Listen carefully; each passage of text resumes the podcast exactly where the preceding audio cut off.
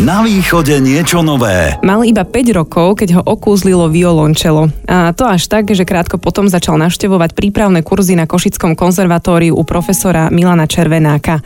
Následne pokračoval štúdiu vo Viedni. Samozrejme nie, keď mal tých 5 rokov, ale k tomu sa dostaneme. Mal možnosť zúčastniť sa majstrovských kurzov u špičkových violončelistov svetového formátu, je nositeľom mnohých ocenení, účastníkom viacerých úspešných hudobných projektov. Hostom dnešnej relácie je mladý, úspešný violončelista Košičan, aktuálne študujúci v Izraeli, Jan Bogdan. Krásny deň vám želám aj ja, Kiva.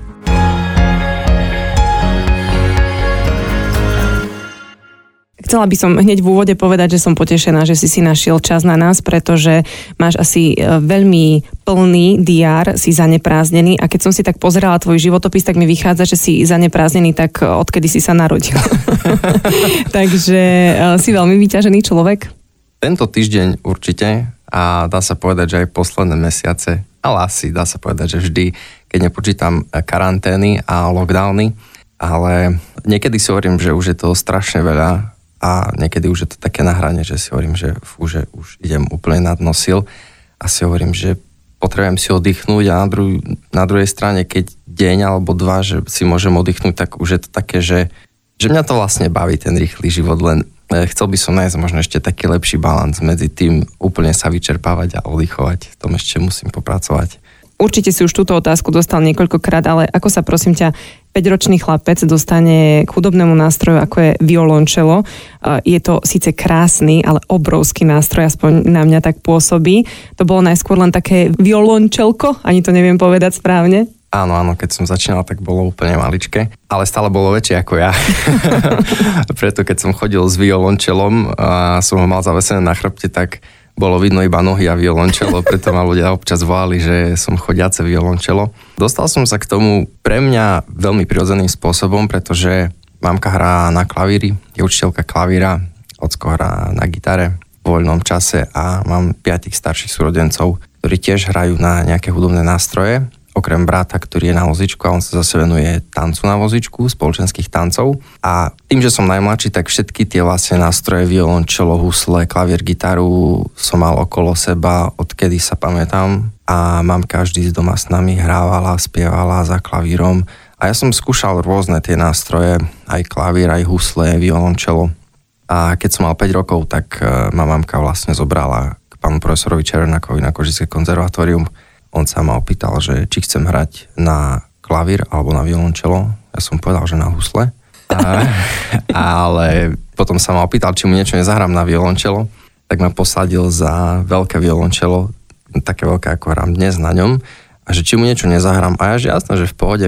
Tak ja som si za to sadol, niečo som začal hrať, spievať si do toho a potom vlastne e, sme sa dohodli, že violončelo akurát sme riešili, že vlastne ako budem začínať to dnes skoro a on, že je to, že je to fajn, takže potom som začal chodiť aj na základnú školu Jantarovú Jarke Pelegrinovej, ktorá ma tiež krásne viedla vlastne k nástroju, takže bolo to pre mňa od začiatku vlastne taká úplná prirodzená súčasť môjho života, čo som si až neskôr uvedomil, keď som videl u rovesníkov, že pre nich to nie je až taká prirodzená vec, čo sa týka hudby alebo hrania na nástroj ale v tom čase pre mňa to bolo vždy tak veľmi prirodzené, keďže rodičia ma viedli, podporovali, ale nikdy ma do niečoho nenutili, takže pre mňa to bolo vždy také veľmi prirodzené. Úplne krásne. Hneď si mi aj odpovedal na otázku, ktorú je už teraz zbytočné položiť, že či si mal také hudobné detstvo. Keď si teda prvýkrát hral na tom obrovskom nástroji pánovi profesorovi, tak aspoň to bol nejaký medveďku daj lapku, alebo už ovno Bach? Alebo... to Bach to nebol, Bach to bol až o dva roky neskôr, keď som prišiel za ním a som mu povedal, že toto sa chcem naučiť. A vtedy som ešte ani noty nepoznal. Ale úprimne nepamätám si, čo to bolo. Predpokladám, že to bola nejaká asi som spieval nejakú pesničku, možno to bola aj Medveďku daj lapku a čo vychádzalo z toho nástroja, aké zvuky, podľa mňa to sa nedá dodnes identifikovať. Ale je fascinujúce, že obklopený toľkými hudobnými nástrojmi skrz tvojich súrodencov a rodičov si si vybral ten najväčší. Ako 12-ročný si eh, prvýkrát ako solista vystupoval so štátnou filharmóniou Košice a potom to už išlo. Už tých orchestrov a filharmónií bolo celkom viac asi aj po celom svete. To keby sme menovali, tak sme tu asi do zajtra.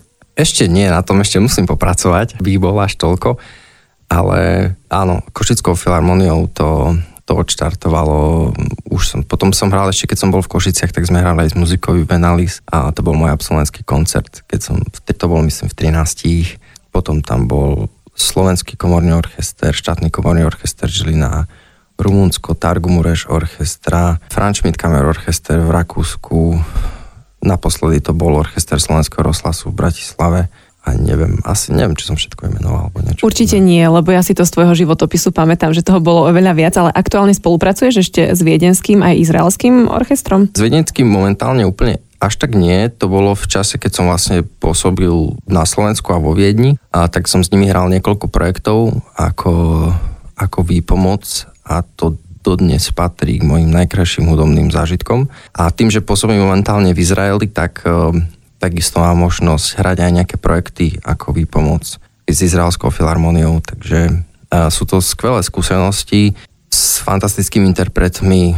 kolegami v orchestri, ktoré si veľmi vážim a stále sa mám čo učiť na tých projektoch a objavujem stále nové veci, takže som za to veľmi vďačný. Ten Izrael nespomíname len tak náhodou, ale aby sme dali do obrazu vďaka zvuku aj našich poslucháčov, tak momentálne takým tvojim dočasným domovom je Tel Aviv. Áno. Pretože tam aj študuješ. Štvrtý ročník. Tak ti gratulujeme Ďakujem. a držíme palce. Ale nedá mi neopýtať sa nielen na tú hudobnú scénu, ale aj aký je v týchto dňoch Tel Aviv multikultúrne, multináboženské, ale momentálne aj celkom zložitá politická situácia. Tak týka sa to aj tvojho každodenného života?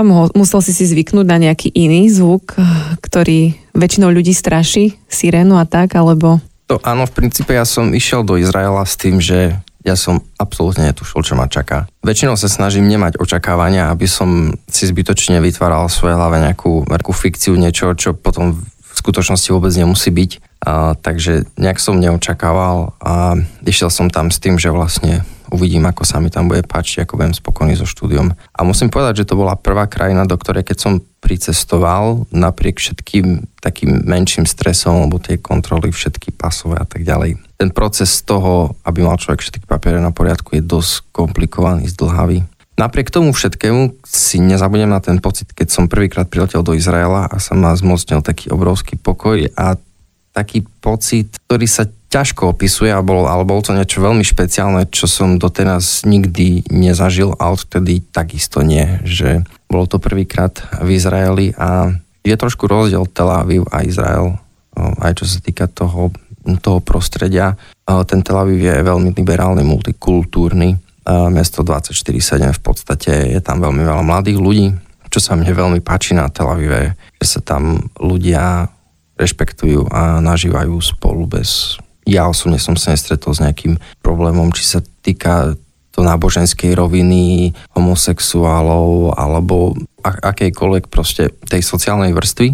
Úplne Izrael, neviem, nemôžem povedať, ako, ako, ako to funguje, ale viem, že tých v ortodoxných častiach, ako Jeruzalém a ďalšie štvrte, tak zvykne to byť občas vyhrotené, čo sme vlastne zažili aj teraz v maji počas tej vojny vojny, ktorá tam bola, ale na čo som si dlho zvykal, bolo to, že víkend je piatok, sobota a nedela je prvý pracovný deň a vždy, keď príjem na Slovensko, tak sa mi to vždy tak pomixuje, keď sa potom vrátim naspäť, ale si pamätám, že na to som si dosť dlho zvykal, že ten víkend je, ten víkend je posunutý.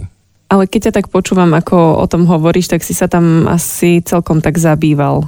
Musím povedať, že prekvapivo veľmi rýchlo.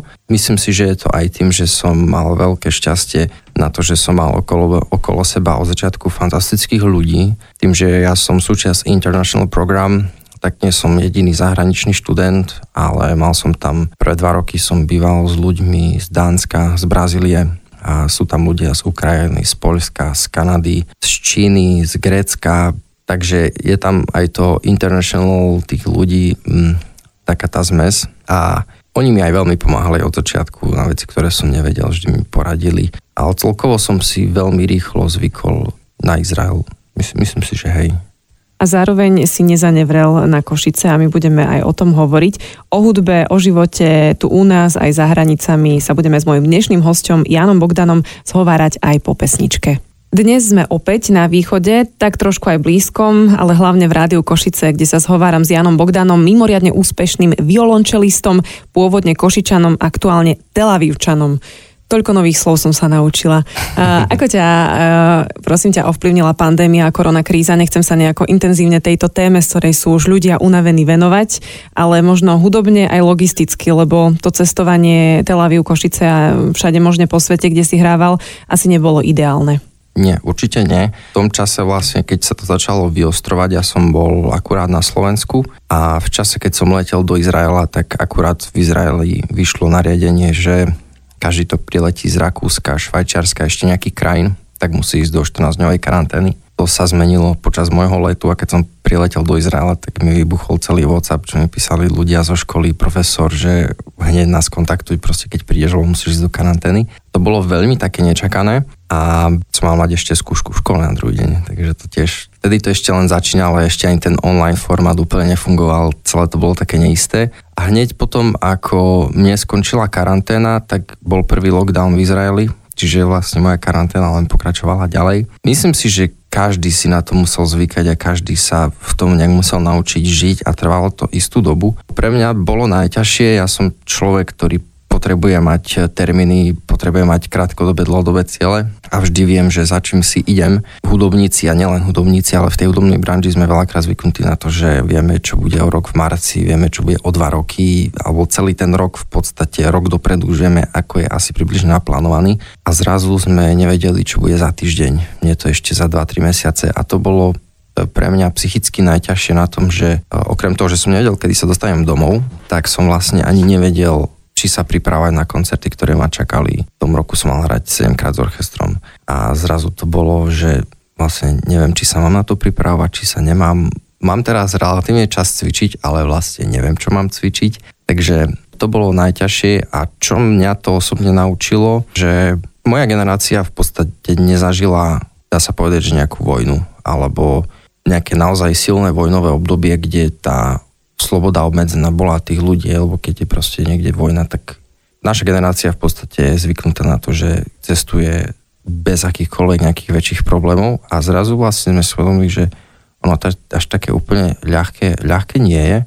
A to bolo najťažšie, že vlastne aj keď človek s niečím počítal, tak s tým si nemohol byť 100% istý, že naozaj to bude, aj keď to malo byť, lebo aj potom neskôr v oktobri bol koncert, ktorý sa mi zrušil 45 minút pred skúškou pro s orchestrom, takže celé to bolo, celé to bolo také, také neisté, takže som sa naučil asi tie veci brať, takže s nimi počítam, keď vyzerá, že majú byť, ale nie som na ne upnutý tak, že proste viem, že 100% to bude, lebo sa to proste nedá. To si povedal úplne krásne s tou generáciou. Ja len, aby sme to trošku špecifikovali, tak máš 27 rokov. Áno aby sme vedeli možno trošku vyčleniť tú skupinu ľudí a úplne s tebou súhlasím, že prišlo niečo, na čo táto generácia nebola absolútne pripravená, lebo si to ani nevedela predstaviť. Iná je generácia našich rodičov, ktorí čo to zažili, alebo starých rodičov to ani nehovorím. A čo sa týka tej logistiky, tak podarilo sa ti potom dostať častejšie domov do Košic, alebo to bolo predsa len tá zaočkovanosť v Izraeli bola medzi prvými najvyššia na svete, tak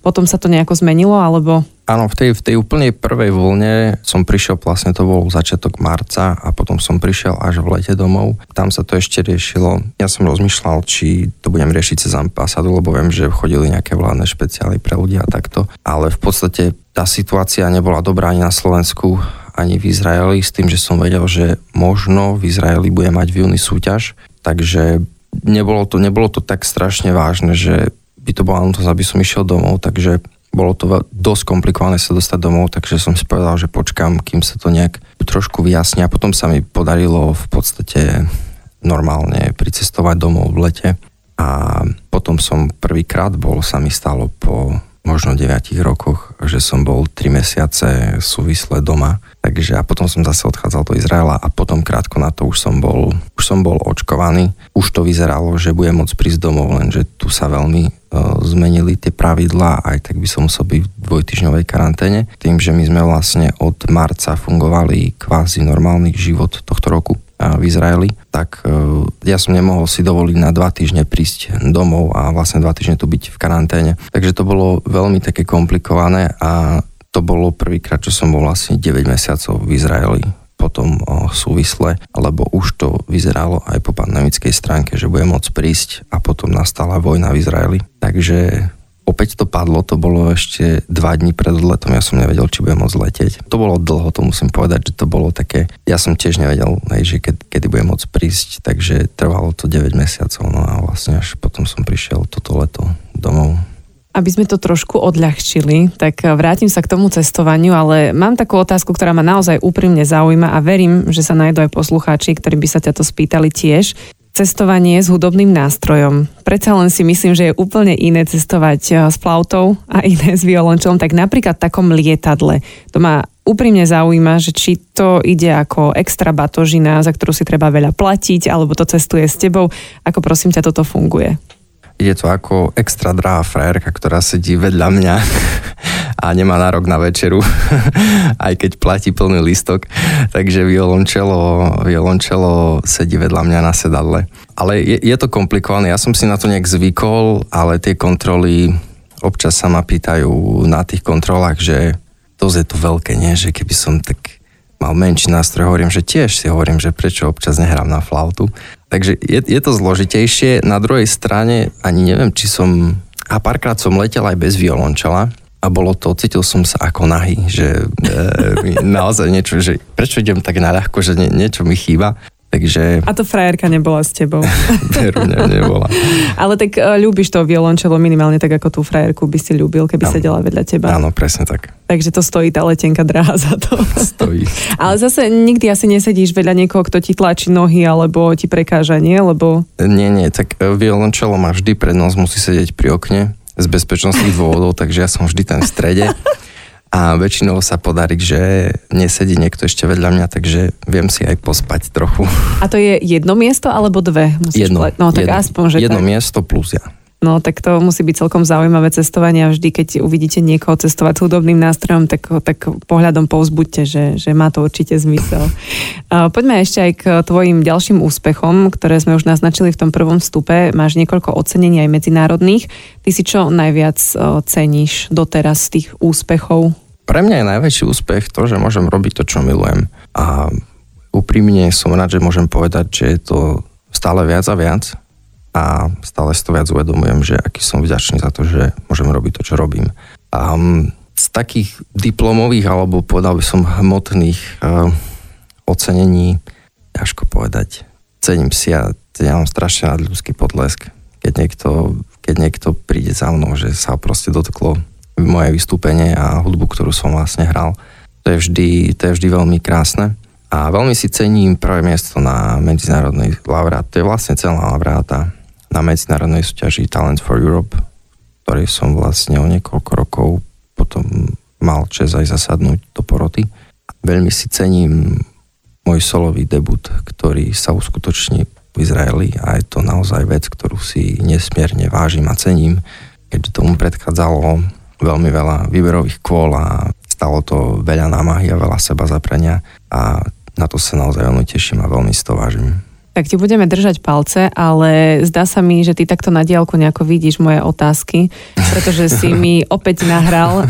Mám tu otázku, rozlišuje človek ako ty na pódiu druhý potleskov a ty si povedal, že, že sa ťa ten potlesk dotýka. Ja to myslím skôr tak, že uvedomujem si, že každá sála je úplne iná, každý orchester podobne, je to iné vo Viedni a v Košiciach, v Bužni a podobne, ale mm, sú také momenty, keď si povie, že no, tu bol taký silnejší potlesk, alebo tu veľmi netlieskali, alebo to vy vôbec nerozlišujete? E, ja rozlišujem už úvodný potles, keď prídem na pódiu pred tým, mm-hmm. ako hrám a je cítiť tú atmosféru v tej sále, ktorú ľudia vytvoria a je to vlastne tak, ako podľa mňa to vníma poslucháč, keď sedí v tom hľadisku a vidí, ako príde ten interpret na to pódiu, ako proste na ňo zapôsobí. Ako ja zapôsobím na publikum, tak aj vlastne to publikum pôsobí, pôsobí na mňa a veľakrát tá atmosféra je tak skvelá, že počas hry si poviem, že toto je naozaj to spojenie toho, že si to užívam a ja, užívajú si to ľudia. Aby to bol skvelý zážitok, na tom sa musia podľa mňa podielať všetci v tej sále. Nielen ten interpret, takisto aj orchester, interpret, ktorí sa dokážu navzájom fantasticky inšpirovať, ale veľakrát dokáže inšpirovať aj to publikum. A veľakrát to vie pomôcť naozaj k tomu výkonu, že človek dokáže ešte viac precítiť tie veci, je to ešte taký väčší náboj tých emócií. Čiže podľa mňa to musí byť taká symbióza všetkých, eh, všetkých tých zúčastnených v tom, že to... Ja nemám rád, keď sa to delí, aj keď je odstup medzi tými interpret, interpretmi alebo diváci to berú, že o tej interpret ja som len ten divák, ale ja mám rád, keď sa to tak prepája, že vlastne ja by som tam nestal bez tých ľudí a tí ľudia by tam zase neprišli, keby to bolo prázdne pódium, že sme tam vlastne jeden pre druhého. A o tom, že vážna hudba nemusí byť iba vážna, tak hovorí napríklad aj huslista Filip Jančík, ktorý dokonca dostal ľudí na okna počas lockdownov a pandémii a on vyskočil na auto a ukázal nám, že, že tie husle nemusia byť iba v koncertnej sále. A vy ste priatelia, aj ste spolupracovali. Áno, aj spolupracujeme, áno, áno. Ten nápad e, pod oknom vlastne, ktorý dostal Filip počas pandémie, bol aj na základe toho, že my sme akurát v tom čase mali mať akustické turné po celom Slovensku, ktoré sa dokonca myslím, že až dvakrát muselo prekladať a skončilo až prednedávnom tohto roku. Filip presne rozmýšľal, že ako môže vlastne priniesť ľuďom to, čo robí, prísť čo najbližšie k ním bez toho, aby sa porušovali nejaké tie, tie hygienické pravidla, pandemické opatrenia. Pandemické no. opatrenia. A myslím, že toto bol fantastický, fantastický nápad, ktorý sa Filipovi podarilo uh, zrealizovať a bol tiež ďalším dôkazom toho, že tá hudba, tá hudba proste je tu preto, aby sme ju vzdialali a je tu pre, pre nás všetkých, pre ľudí. A myslím, že keď sme sa všetci museli doma pozatvárať, tak práve to umenie, ktoré je niekedy podceňované, či hudba, film, hoci čo e, nám to pomáhalo lepšie prežiť. E, či už to bola hudba, na ktorú sme možno natrafili na nejakú novú, alebo takú, ktorú počúvame pravidelne. Ty máš 27 rokov, asi už teraz e, inšpiráciou pre niektorých, teda povedal tvoj Instagram, alebo aby som to upresnila, tak som našla, že ti písala nejaká 6-ročná Sárka, že si jej vzor. A ty si jej odpísal, že je praješ veľa vytrvalosti, odhodlania a aby milovala hudbu celý život tak ako doteraz. Určite áno. Myslím si, že človek v prvom rade musí milovať to, čo robí, e, pokiaľ sa to dá. Tým pádom, že keď má k tomu taký vzťah, tak pravdepodobne má na to aj nejakú predispozíciu, čo e, ja volám talent, alebo mnohí ľudia, ale ten talent je vždy len nejaké malé toho percento toho. Pre mňa je to len nejaká predispozícia na niečo, čo, na čo musí človek tvrdo pracovať. A vlastne ten rozdiel, podľa mňa sa to vždy láme v tých okamihoch, nie keď všetko ide tak, ako má, ale presne v tých e, ťažkých chvíľach, keď, keď sa človek nedarí a človek ani nemusí vedieť, prečo nemusí to mať nejaký, proste nejaký základný dôvod, však vieme, že niekedy sa človek zobudí a sa cíti nie najlepšie a nevie ani prečo. A si myslím, že preto je aj dôležité mať rôzne impulzy z rôznych strán, lebo keby bol človek sám úplne, tak e, nedá sa, že človek sa vždy motivuje. Vždy je podľa mňa potrebné dostávať aj z okolia nejaké impulzy, ktoré ho povzbudia. A ten človek, ktorý dá ten impuls, ani nemusí o tom vedieť. A, ale niekedy to úplne stačí, že je to úsmev niekoho, niekoho na ulici. A nie je to len vtedy, keď sme smutní, ale napríklad aj keď sme šťastní, tak si radi pustíme nejakú skladbu, ktorá no. nás ešte k tomu aj povzbudí, aby sme mali viac dôvodov na úsmev. Tak pozdravujeme Sárku a držíme jej palce, Áno, teda, keď už teraz si jej vzor. Ako ty oddychuješ? Len pri tej hudbe?